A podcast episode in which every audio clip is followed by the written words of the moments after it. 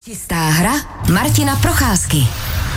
Pánové, úvodní téma je asi jasné, i když eh, dalo by se říci, že tohle téma bychom spíš měli probírat ve fotbalovém pořadu, eh, pokud by to tedy byl pořad eh, Zdeňka Floprechta. Každopádně o víkendu to utkání zasloumalo českými médii, fotbalové utkání 5-9 mezi Zlínem a Mladou Boleslaví. Je to nejgólovější utkání v historii samostatné české fotbalové ligy. Pokud se podíváme na hokejová utkání, tak jak vy se vlastně sami díváte na takhle bohaté zápasy? Baví vás to to z pohledu fanouškovského, anebo si spíš říkáte, co tam vlastně vyvádí obě ty obrany? Tak eh, já myslím, že se na to dobře kouká pro fanoušky, když samozřejmě tým, který pravděpodobně většinou to je domácí, eh, nasází eh, soupeři prostě plnobranek. Je jasný, že fanoušci to mají rádi. Na druhou stranu, já si myslím, že kolikrát už tým, třeba který, když například to jede třeba už 6-0, tak pak poleví, protože když je tam opravdu velký rozdíl hokejový, tak eh, ten tým poleví a není tam od toho, aby prostě toho soupeře úplně zesměšnil a nasázel mu třeba 15 gólů. Samozřejmě v mládežnických kategoriích to je normální, tam ty děti to, to tak nemají, ale myslím si, že v dospělém hokeji už pak eh, ten, ten tým prostě vždycky poleví trochu. A co jsi říkal, když eh, si zaznamenal ten fotbalový výsledek Zlín Mladá Boleslav 5-9? No tak samozřejmě jsem se tomu zasmál, že jo, protože jsem viděl 5-9, to jako je opravdu neobvyklý. A nevím, co tam přesně ty týmy dělali, nebo prostě ty, kde ty obrany byly, protože opravdu ve fotbale 5-9 to je hodně i na okresní přebor, na tož na, eh, na vlastně na nejvyšší, sou, na nejvyšší soutěž. No je to 14 gólů, uh, prý i v extralize hokejové by to bylo čtvrté místo, 14 gólů, co jsem, pokud jsem to dohledal správně, tak nejvíce bylo 17. Uh, rok 93, Kladno, Jindřichův Hradec 13-4, tak nehrál si náhodou v tomhle zápase? tak je to možný. nevím, jestli jsem nebyl někde pryč, ale je to pravděpodobnost je tam veliká.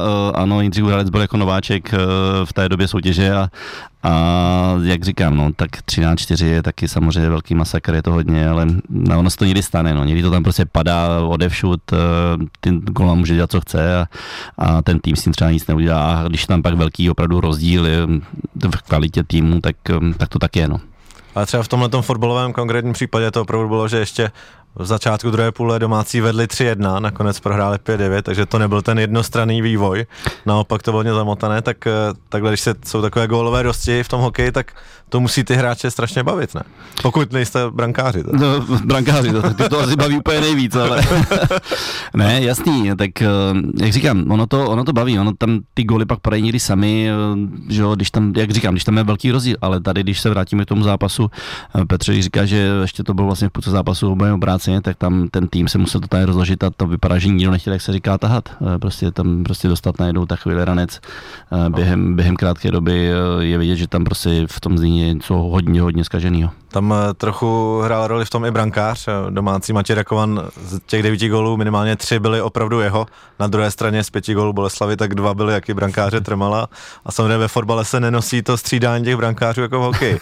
hokej to je běžné, tak eh, vždycky si říká, to je impuls, vnímal jsi to tak, že sakra, tak to je poslední, čeho se můžeme chytit?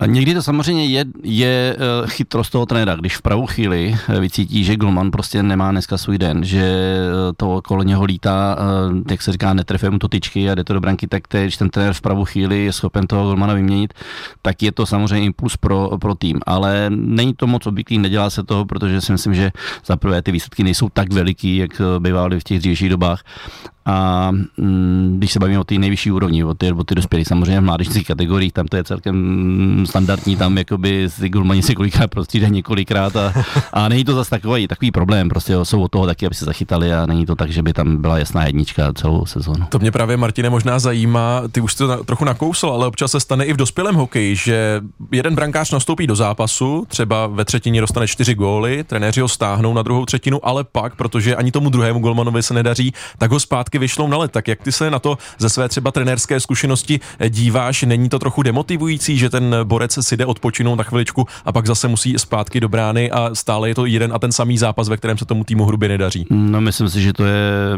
že z tohle se stane málo kdy, že by takhle opravdu trenér zareagoval. Já myslím si, že pak, když už se rozhodne pro tu výměnu, tak už tam, jak se říká, toho druhého nechá vykoupat, když to tam pak padá jeden za druhým a třeba ten výsledek je opravdu veliký.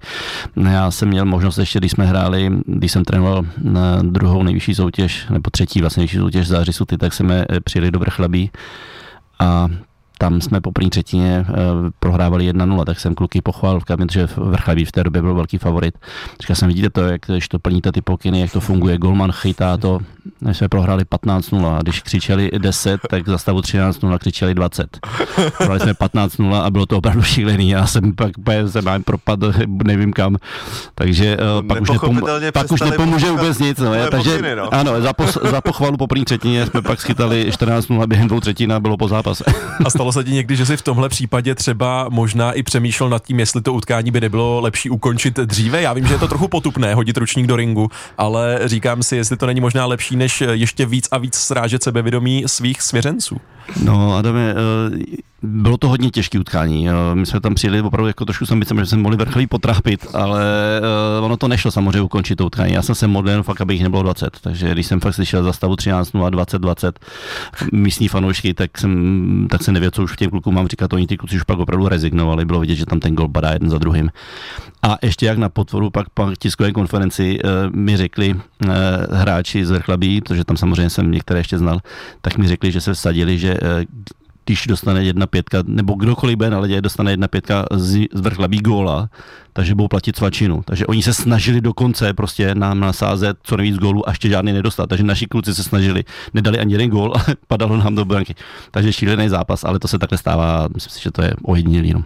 A když si zvážníme, tak eh, nevím, jestli máš stejný pocit jako já, mně přijde, že v posledních letech, třeba v České extraze, je daleko méně těch, ne těchto extrémních, ale obecně těch gólových přestřelek, že nedávno, když Litvínov porazil Vítkovice 6-3, tak už je to skoro opravdu bizár a že hodně se hraje opatrně, spoustu zápasů skončí vlastně takovými fotbalovými výsledky 2-1, tak je to nějakým celým systémem, že všichni najednou hrají spíše tu zabezpečenou nějakou past ve středním pásmu. Je to, jak to přesně říkáš, těch zápasů teďka tolik není, jo. když to vemu zpětně, tak jo, povede se párkrát za sezónu, myslím, že v loňské sezóně Sparta měla dobrý začátek, že takhle dávala gól, že vyhrávala třeba 9-3 nebo takovéhle výsledky, ale no, tak jsou samozřejmě kvalitnější golmani, ty systémy jsou hodně propracovaný, není to už takový otevřený, ten tým se třeba soustředí víc do obrany, takže tolik gólů se nedává, a jak říkáš, 6-3 to už je jako velký rozdíl, ale není to tak, není to tak často. Já myslím, že to takových výsledků letos zatím jsme neviděli. Můžeme si dát písničku? A ještě před ní vyzveme eh, posluchače, aby nám psali dotazy na Martina Procházku v jeho pořadu Čistá hra na e-mail hokej.cz a nebo nám volejte do studia přímo na číslo 221 552 156. Poslouchej Sport.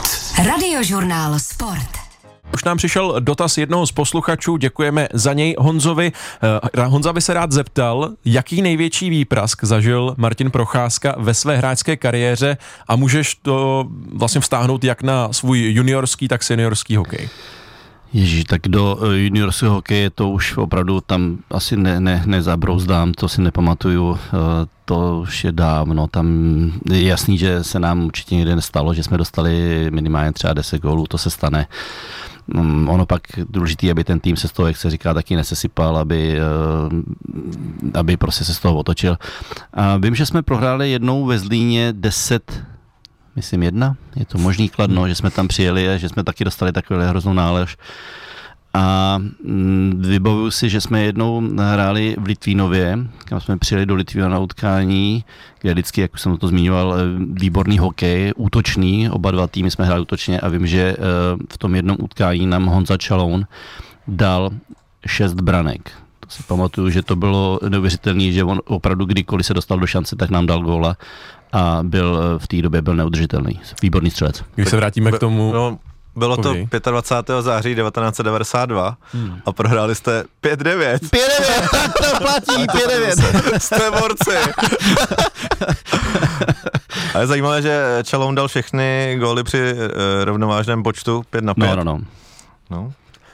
Je to dodnes extraligový rekord. Jsem našel, že tohle utkání, ve kterém právě Jan Čalou dal 6 branek, takže tohle je tedy je další z rekordů. A mě možná zajímalo ještě se vrátit. Že nikdo nedal víc jak Přesně tak, no. přesně tak. Mě možná ještě zajímalo, jak jsi zmiňoval, když dostaneš desítku a ještě to bylo ve venkovním utkání, si zmiňoval, jaká je potom cesta domů. No tak, no, mizerná samozřejmě, no, tak eh, jasný, že uh, není tam žádná velká pohoda. Uh, na druhou stranu zase, jak říkám, nesmí se ten tým z toho úplně jako rozebrat, protože ono občas to stane. Jo. Nasype se to tam, není tam pohodička, není tam žádná vysmátá atmosféra, ale mm, zase přijde další zápasy a může se to otočit. Takže... No a co dělat, aby na to člověk zapomněl? Napadá mě jako jedna činnost, která není úplně jako vhodná pro sportovce, ale ani pro běžného člověka. Rozumím, je, mám stejnou myšlenku, ale eh, no nic, eh, většinou druhý den, eh, druhý den se prostě jako přijde do kabiny, probere se ta situace, řekne si, že stalo se, je to určitě o přístupu, protože ono málo kdy se stane, že by ten tým byl tak, tak jakoby jiný nebo odlišný, že by prostě byl tam takový rozdíl. Spíš se to tam prostě nasype se, třeba někdo něco vypustí, jsou tam nějaké individuální chyby, takže druhý den se většinou si sedne, eh, třeba se dá 20 minut před tréninkem nějaká porada, tam se to prostě probere s trenérama, většinou v klidu, bez emocí už druhý den, než to řešit eh, hned po zápase. Já jsem jako mladší žák v basketbale, jsme hráli s o rok staršími, nebo o dva roky staršími, prohráli jsme 11 199 a pamatuju si to, protože my jsme slavili, že jsme ubránili ty dvě, ty dvě kila, jak se říká, a oni byli smutní, že měli jedinou šanci v životě dát 200 bodů, což je opravdu extrém. Ty jsi Co ty, chtěl... ve, ty zhrál florbal, tak jaký jsi dostal výprask? No, vlastně si to nepamatuju, protože ve florbale je to podobným způsobem jako v hokeji, že když se nedaří brankáři, tak pokud tam druhý brankář je, tak je vystřídaný, takže si myslím, že nejvíce jsem dostal asi nějakou osmičku a pak jsem praštil s helmou ve druhé třetině a říkal jsem, že už na to, už na to nemám a, a, a jdu domů. takže to je moje vzpomínka. Ale pojďme možná trochu změnit téma. Ty jsi zaznamenal jeden hodně zajímavý moment eh, z utkání v Českých Budějovicích. Ano, tam eh, při zápase s Libercem tak trochu spadl fanoušek na lavičku a při odchodu rozhodčích do kabiny tak je eh, tak trochu napadl slovně, i tam byl snad nějaký kontakt, takže Extraliga udělila eh, Budějovicím nejdříve pokutu 90 tisíc za napadení rozhodčích a vhazování předmětů na led. Klub podal proti tomu rozhodnutí odpor, nakonec disciplinární komise Extraligy pokutu snížila na polovinu, ale co je zajímavé, k tomu prohřečku se ten fanoušek přihlásil sám se nahlásil klubu a řekl, že si tu pokutu odpracuje. No a odpracuje si ji tak, že teď eh, o přestávkách má vestu a chrání šatnu rozočích, aby se do ní nikdo nedobýval a chrání rozočí, jdou z ledu do šatny. No tak to bude pracovat hodně dlouho, jestli teda to byla poloviční pokuta, tak možná bude chránit celou sezónu ty rozočí. Ale... Ne, no tak jsou to extrémy, že jo, stane se to, viděli jsme některé fanoušky uh, v takových stavech i třeba ve Vsetí někdy, kdy opravdu tam také Slivovice tekla plným proudem, no a ono pak ty, ty fanoušci prostě ztrácí uh, nějaké zábrany a jsou schopni takovýchto věcí. No musíš určitě milovat hokej, ale tak co na tohle říká, že vlastně Eh, ať už opravdu pískají špatně nebo ne, tak když celý stadion spustí, eh, když bude třeba Bolina je no. a vždycky nějaké vulgární slovíčko, tak to by přijde extrém, to v jiných sportech se opravdu neděje. E, určitě ne, ale ta doba dřív, to tak bylo na těch stadionech, co si budeme povídat, eh, byly ty emoce vždycky velký, eh, vyhrocený. Já myslím, že ta eh, doba se hodně posunula, že teďka už nevidíme takovýhle extrémy. Málo kdy se stane, že by rozočí úplně takhle byli napadeni, nebo že by na ně, nebo let, že by zaházeli fanoušci. Dřív to bylo úplně standardní, dřív to bylo snad na každém stadionu, kdykoliv se hrálo nakladně, jaký všude to je, prostě zaházeli to fanoušci zapalovačema, penězma a drobnejma a to. Hmm. Takže to k tomu asi dřív trochu patřilo, bylo to možná než taky ta fanouškovská skupinka vyspěje a už to není tak, tak emoční, jako to bylo dřív. A je to tak, že bývají na rozhodčí naštvanější spíš fanoušci, anebo spíš hokejista? Je to třeba tak, že si jde hokejista nebo třeba trenér o přestávce něco vyjasnit s rozhodčími do šatny? Stane se to? Tak stane se to určitě. Já jsem teďka možnost mluvit eh, s Vladimírem Pešinou, šéfem rozhodčích, eh, říkal, že eh, se to stává i teď v dnešní době, že prostě najednou se rozrazí dveře, třeba o přestávku, najednou tam vlítne jeden, jeden z trenérů nebo někdo z funkcionářů a začne si něco vysvětlovat, ale je to ojedinělý a kdo je určitě víc naštvaný, tak za mě jsou, myslím, víc naštvaní fanoušci, protože oni to vidí takovým tím svým pohledem, oni, že jo, bez nich by to také nešlo, oni fandí, ale nevidí to třeba tak z toho pohledu, jako to vidí ty hráči, který občas taky vybouchnou, eh, mají tam emoce, jak se říká, jsou schopní dostat eh, do konce zápasu, protože to jako jdou slovně napadnou rozhodčí, ale jinak si myslím, že víc jsou vždycky naštvaný fanoušci než hráči. A hodil po tobě někdy něco, když jsi zmiňoval, že bylo dřív eh, vlastně zvykem, že létaly mince nebo nějaké další drobné předměty na hráčské lavice na let, tak inkasoval se nějaký tvrdý direkt tímto způsobem? No tak já bych se musel vrátit ke světovému pohoru 1996 v Praze v Hlešické aréně, kde jsme hráli utkání se Švédskem a prohráli jsme o 3 a vím, že tam na nás naházeli, že ty plechovky a ty plechovky byly plný toho piva v té době, takže tam jsem teda nebyl trefený, ale lítal to okolo nás. Jinak standardně bylo, když jsme skladně přijeli třeba do, do Vsetína, no tak tam, že jo, tam nás třeba zaspolivali pivem, takže to je jako, to je tam, když člověk jde tou uličkou do kabiny, kde chodil, tak to jako byl ty emoce tam jsou k tomu, ale já myslím, že pak vždycky na to vzpomíná vždycky s takovým tím smíchem a říká si, jak to bylo vlastně super, že ta atmosféra byla taková. Zmínil si ten světový pohár 96, tak pár dnů před tím Švédskem jste dostali v Německu sedmičku, tak...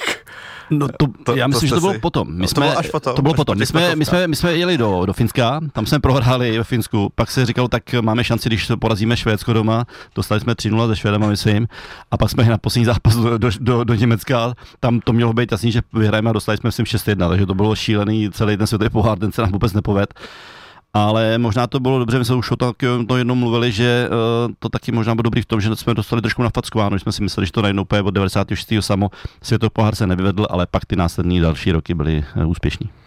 Ano, možná taková Eh, udička pro fotbalisty z Lína, že se můžou odrazit od jedna teďkon.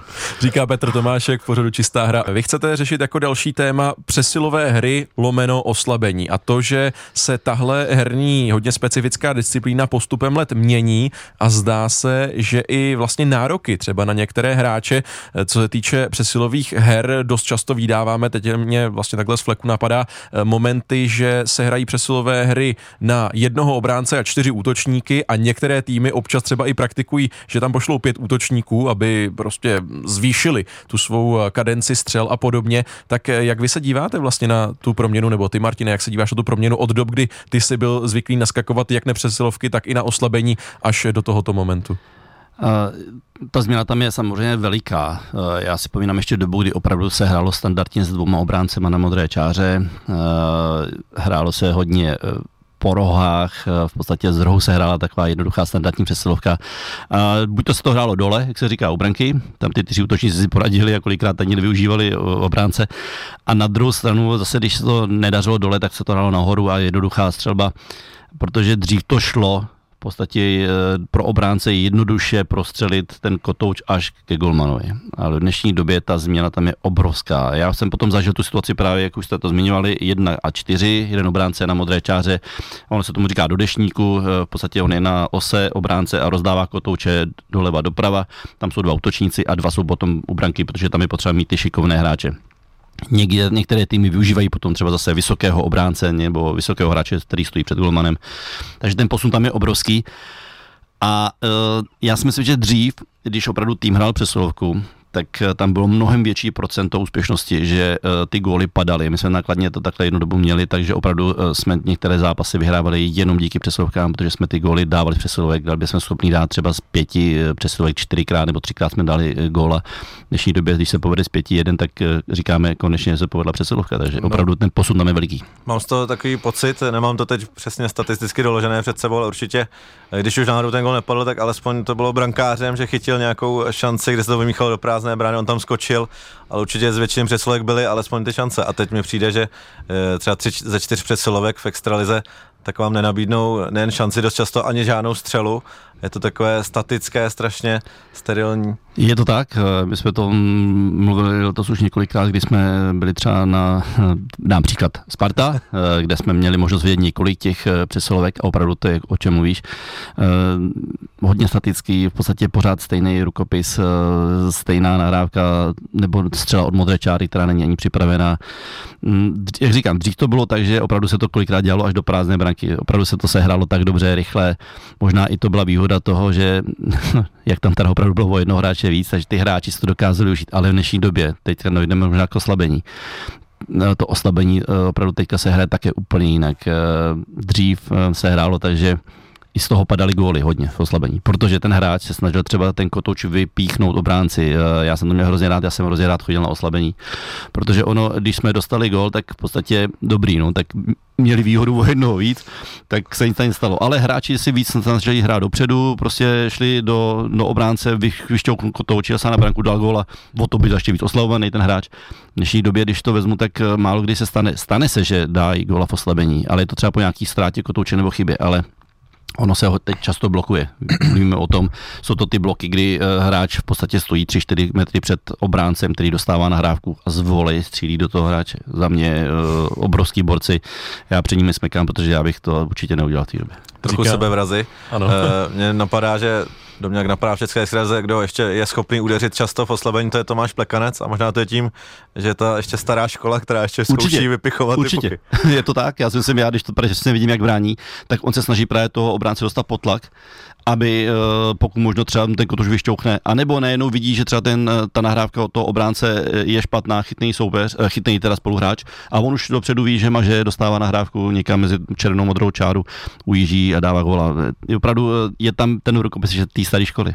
Říká Martin Procházka, mimo jiné specialista na oslabení. Našli jsme historické statistiky, ty máš 11 gólů a 12 asistencí v základní části nejvyšší české hokejové soutěže, dohromady tedy 23 bodů, mimo jiné stejně úplně stejnou statistiku má třeba tvůj dlouholetý parťák z útoku Pavel Patera, nejúspěšnější v tomto ohledu 37 bodů, z toho 28 gólů Petr Sýkora, tak to skoro vypadá, jako kdyby Petru Sýkorovi svědčilo eh, tohle, tohle oslabení v podstatě více než třeba přesilové hry, ale mě zaujal jeden moment a nevím, jestli se ti to, Martine, někdy podařilo, protože si říkal, že dříve padaly góly z oslabení častokrát, že teď eh, v jednom nedávném utkání hokejové NHL mezi Dallasem a Filadelfií hosté z Filadelfie dali dva góly v jednom vlastním oslabení, že ujeli, dali gól, pak se asi 40 sekund bránili a znovu se jim podařilo ujet a znovu dali gól, tak eh, jsou nějaké momenty, které ty si třeba vybavíš, že se takhle stanou a jak vlastně raritní to je, protože si říkám, že tohle musí být eh, hodně velký unikát. Uh, přesně říkáš, ale stane se to, povede se to, uh, je to, záleží taky v jaké to je fázi, uh, fázi zápasu, kdy třeba ten tým, který potřebuje dát góla, uh, otevře tu hru víc, už mu to pak jedno, jestli dostane já jim 6-1, nebo jestli to skončí 3-1, uh, otevře to a proto možná se dostává do té situace, že dostane klidně dva góly v přesilovce, když hraje, takže to oslabení záleží v jaké taky to je fázi. Já myslím, že se nám tohle to taky povedlo někdy, že jsme dali dvě, dva góly za oslabení, já osobně jsem je teda nedal, ale vím, že jakoby eh, se nám to povedlo taky, že opravdu jsme využili toho, že ten tým třeba už trošku rezignoval. A je to takový morální velký doping, když se padne gol v oslabení? Eh, Je, já myslím, že tak je to takový, mm, taková ukázka taky toho týmu, že eh, nejenom brání, ale prostě snaží se dávat góly a, a jak říkám, je to trošku i také o té chytrosti hráčů, někdy i o situaci, kdy hmm, ten tým třeba to hraje špatně, přečte se ta přesilovka, víme, jak od sebou hrát dopředu. To znamená, že někdy ten kotouč se vypíchne mnohem lépe nebo rychleji no a dostane se do situace, šance a, a padají góly. No a ty v pozici trenéra dával bys na oslabení tedy i své útočné hvězdy, tím pádem i třeba sebe, nebo v Torontu teď tohle praktikují v podstatě z dvojicí hvězd Marner Matthews, a nebo by si spíše rozděloval, tak jak to bylo možná i trošku eh, dřív, napadá mě třeba 5-6 let zpátky, eh, útočníky na skutečně ty ofenzivní specialisty a potom defenzivní, kteří byli eh, vlastně na ledě od toho, aby spíš bořili hru, než aby ji tvořili. To je, to, je, to je dobrá poznámka. No, je to samozřejmě trend, že jo. E, jsou dvě pětky většinou určený na přesilovky, to jsou přesně ti hráči, kteří jsou tomu trénovaní, připravení na to, vědí, jak by ty přesilovky měly hrát, mají nacvičené nějaké signály. Na druhou stranu zase jsou dvě přesilovky, teda dvě, dvě pětky na oslabení, kde ti hráči to samý zase mají nacvičené nějaké signály, vědí, jak si třeba soupeř najíždí. Takže je to dobře rozdělený, ale jak říkám, za nás dřív to bylo tak, že opravdu jsme chodili první, druhá, třetí jsme chodili doma na oslabení i na přesilovky, takže v tom zase taková věda nebyla. Dnešní doba je už samozřejmě posunutá jinam. Já si myslím ale, že to trošku je škoda, protože když se hraje víc těch přesilovek nebo víc těch oslabení, tak některý ty hráči v podstatě nechodí na let, vypadnou z tempa a ono pak, když jdete po nějakých 7-8 minutách na let, tak tak jste to, jak se říká, ledovej, nic, jako žádný emocí, není člověk nastartovaný a moc toho na tom ledě neukáže, takže někdy to je výhoda, když ti hráči opravdu chodí 1, 2, 3, není v tom problém. Je tam zase možnost zranění, říkám, dřív se tolik neblokovalo, dřív se spíš snažilo možná i ujet oslabení, takže ono má to svoje pro i proti. Možná napadá ještě, že když jsme se bavili mimo vysílání od těch přesilovkách, že taky někdo už nechodí moc to rozehrávat za bránu, třeba jako to řídil Robert Reichl nebo Pavel Patera rádi. No, protože to, mě to taky trošku chybí, že ty nahrávky právě, které jdou spoza branky nebo okolo branky z rohu, tak samozřejmě, když to ten hráč umí a umí dát žabičku, umí to přesně prohodit pod hokejkou, pod bruslí, prostě dokáže tam najít v pravý moment tu nahrávku, tak je to platný, ale je pravda, že v dnešní době to vidíme minimálně, když chodíme na zápasy, naopak vidíme mnohem více střel od modré čáry, ale ty střely nejsou, oni opravdu ty kluci to mají dobře teďka naučený ty blokování střel, takže vidíme kolikrát, že ta střela jde i možná cíleně vedle branky. Viděli jsme teďka i několikrát gol, že prostě třeba back střílí metr od branky a tam je připravený hráč, který má připravenou hokejku do brány, takže jsou to nějaké nácviky, návyky a, a je to jiná doba. Zajímá mě možná ještě malinko spekulace, protože v minulé sezóně, pokud mě paměť nešálí, jsme mohli sledovat situace, kdy vlastně hokejisté Vítkovic třeba v prodloužení, kdy se hraje 3 na 3, vyndali svého golmana, aby se tak dostali do powerplay, aby to bylo 4 na 3. Je možné, že se někdy dočkáme v momentu, když třeba v základní hrací době bude tým prohrávat nebo si bude chtít vyzkoušet taktický prvek a bude hrát přeslovou hru, tak místo toho, aby šel 5 na, 3, 5 na 4, tak eh, vytáhne ještě golmana a bude hrát tedy 6 na 4. Ne, nemluvím teď třeba o konci zápasu, kde se vlastně tohle děje docela často, ale je možné, že se dočkáme ještě takovéhle přesilové hry? Uh, Výdali jsme to v minulé sezóně, kromě Vítkovic to ještě dělali Plzeň. Mm-hmm. Martin Straka v Plzni ten, ten projekt také zavedl, že ať to bylo uh, v prodloužení, tak tam prostě využili té situace, že tam dali místo Gulmana hráče a nikdy se jim to povedlo, někdy naopak se jim to nevyplatilo. A jsou to prvky, které vydáme, teď já řeknu, dřív, když, byla, když se vyndal Golman, tak to bylo možná nějakých 30-40 vteřin před závěrečným, závěrečnou sirénou, tak trenér se rozhodl. Teď už jsou ty trenéři najednou mnohem jak bych to řekl, odvážnější. odvážnější, přesně, odvážnější, nebojí se toho, možná, že eh, ty hráči opravdu jsou, mají to naučený, mají naučený nějaký signál, že jsou schopní hrát 6 na 5, že drží kotouč, eh, v dřívější době to takhle nebylo a mm, je, to, je, to, je to dobrý, mně se to třeba líbí. Na druhou stranu je tam opravdu velké riziko, protože stačí jeden přeskočený kotouč, stačí jedna špatná stečová nahrávka, odražený kotouč, najednou soupeř získá kotouč a je z toho branka, takže je to, je to velké riziko, ale ten tah je samozřejmě já, já myslím, že atraktivní pro diváky. Plzeň, když takhle vyhrála v tom prodloužení na 4-3, eh, takže trenér Kořínek říkal, že to mají statisticky právě spočítané, že to je, když je to riskantní, tak je to výhodné. Je určitě, říkám, je ten potřeba to mít opravdu dobře nacvičené, sehrané, eh, ti hráči většinou vědí, co přesně mají hrát, jak toho mají využít, takže je to, je to dobrý prvek. Dovolal se nám posluchač, ale já mám pocit, že už ho nemáme na lince, protože ano, je to tak, eh, najednou vypadl, tak nevím, jestli to pouze zkoušel promáčknout, nebo už nevydržel pánové eh, čekat. Každopádně ještě mě napadl jeden prvek, ale právě jsem ho zapomněl, takže asi...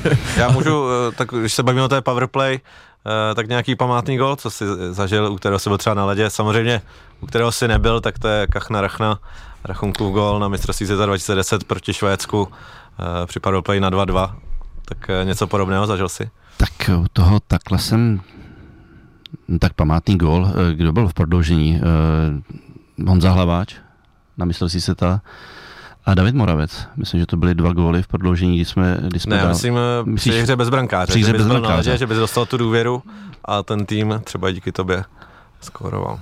Uh, no, tak, tak určitě jsme taky nějaké takové utkání odehráli na kladě, se nám to povedlo, ale uh, říkám, mnohem větší riziko je to, že jsme spíš góla dostali, takže ono, ono uh, jak říkám, neměli jsme tam nic tak se nacvičený, bylo to spíš improvizace, ono dřív se to tolik tady ty věci necvičili, prostě tam najednou trenér řekl, uh, golman jde z ledu, jde tam hráč a sehrajte to, máte výhodu toho jednoho jednoho hráče navíc a bylo to o té improvizaci, já si myslím, že i dřív i ty přesilovky, byly kolikrát často o větší improvizaci než o nějakých nasyčených signálech. Ty tam také byly, ale eh, hráč musel, nebo ty hráči museli reagovat na tu situaci, improvizovali a byla to taková ta chytrost těch hráčů, kterých jsem mluvil právě, eh, kdy Pavel Patra a další kluci, kteří to hráli spoza bránky Robert Reichl. Druhý pokus s naším posluchačem. Dobrý den, kdo se nám dovolal? Zdravím šápy, tady Jirka z Prahy. Dobrý den, Jirko. Povídejte. Ahoj, prosím. Dobrý Já den. jsem se tě zeptat, co říkáš na to, že Mil, Mil, Miloš Golan to, to zabalil a koho bys tam viděl jako trenéra? Děkujeme za dotaz. Martin Procházka odpoví. No tak eh, to, že to zabalil, no, samozřejmě ta situace v Vítkovicích je hodně složitá, eh, velké, velké očekávání po té minulé sezóně, kdy eh, skoro to dotáhli do finále, nakonec jim to nevyšlo, letošní sezóna prostě neklape, je jasný. Mě tam trošku asi zavání to, že tam je opravdu spousta hvězd těch tý, ten, tom týmu a Miloš Holán zřejmě velké, velké nároky nejenom na tréninku, prostě i při těch zápasech. Ti kluci to možná někteří jako nebyli schopni akceptovat a, a on asi se radši rozhodl pro opuštění eh, té situace a dá prostor někomu jinému, koho bych tam viděl. Mm, já myslím, že Vítkovice mm, si s tím poradí, většinou tam byli že, zkušení trenéři, těžko říct, jestli mají někoho v záloze připraveného z juniorky, jestli tam mají někoho, je tam teďka Roman Šimíček s Honzou Trnkou, takže si myslím, že možná i tady ta situace takhle zůstane. Dozvíme se to v nejbližších dnech, co vy se dozvíte v nejbližších minutách, tak to bude ještě poslední část pořadu Čistá hra Martina Procházky. Pokračovat budeme po písnice, jenom připomínáme, že pokud byste měli další dotaz na olympijského vítěze, tak volejte číslo 221 552 156. Čistá hra Martina Procházky.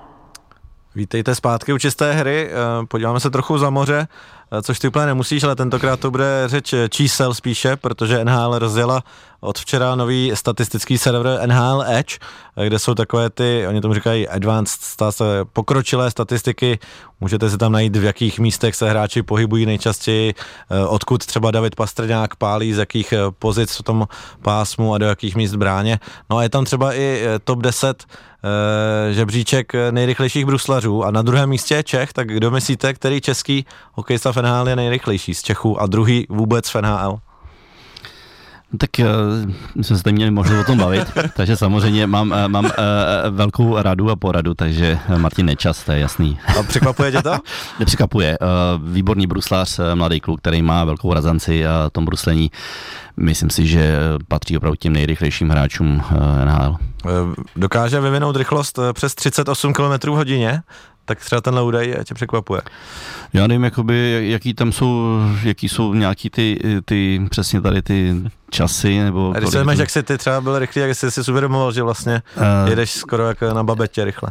Uh, no, já jsem měl, já jsem, jsem teda teďka trošku musím pocházet, že jsem taky měl docela dobrý bruslení, ale já jsem to měl postavený na takovém tom najetí si. To znamená, že já jsem nabral rychlost v přešlapování, že jsem si na ten oblouk, tam jsem nabral tu velkou rychlost v podstatě a pak jsem, když jsem dostal dobrou nahrávku, tak jsem to potom toho beka v podstatě jenom tak jako objel bez jakýchkoliv problémů. Ten dnešní hokej je postavený úplně jinak. Opravdu se hraje na krátké eh, starty, eh, je tam potřeba ty tři, čtyři rychlé kroky, jak se říkalo vždycky dřív, ale ty já jsem nikdy neměl, takže já jsem opravdu měl, mm, využíval jsem toho, že jsem si v pravou chvíli najel do dobrého prostoru, tam se udělalo, jsem to vždycky říkal, takový okénko se udělalo a když jsem do toho okénka dostal ten kotoč, tak ten back tam většinou pak byl, jak, jak jsme říkali, jak Stojanov. No.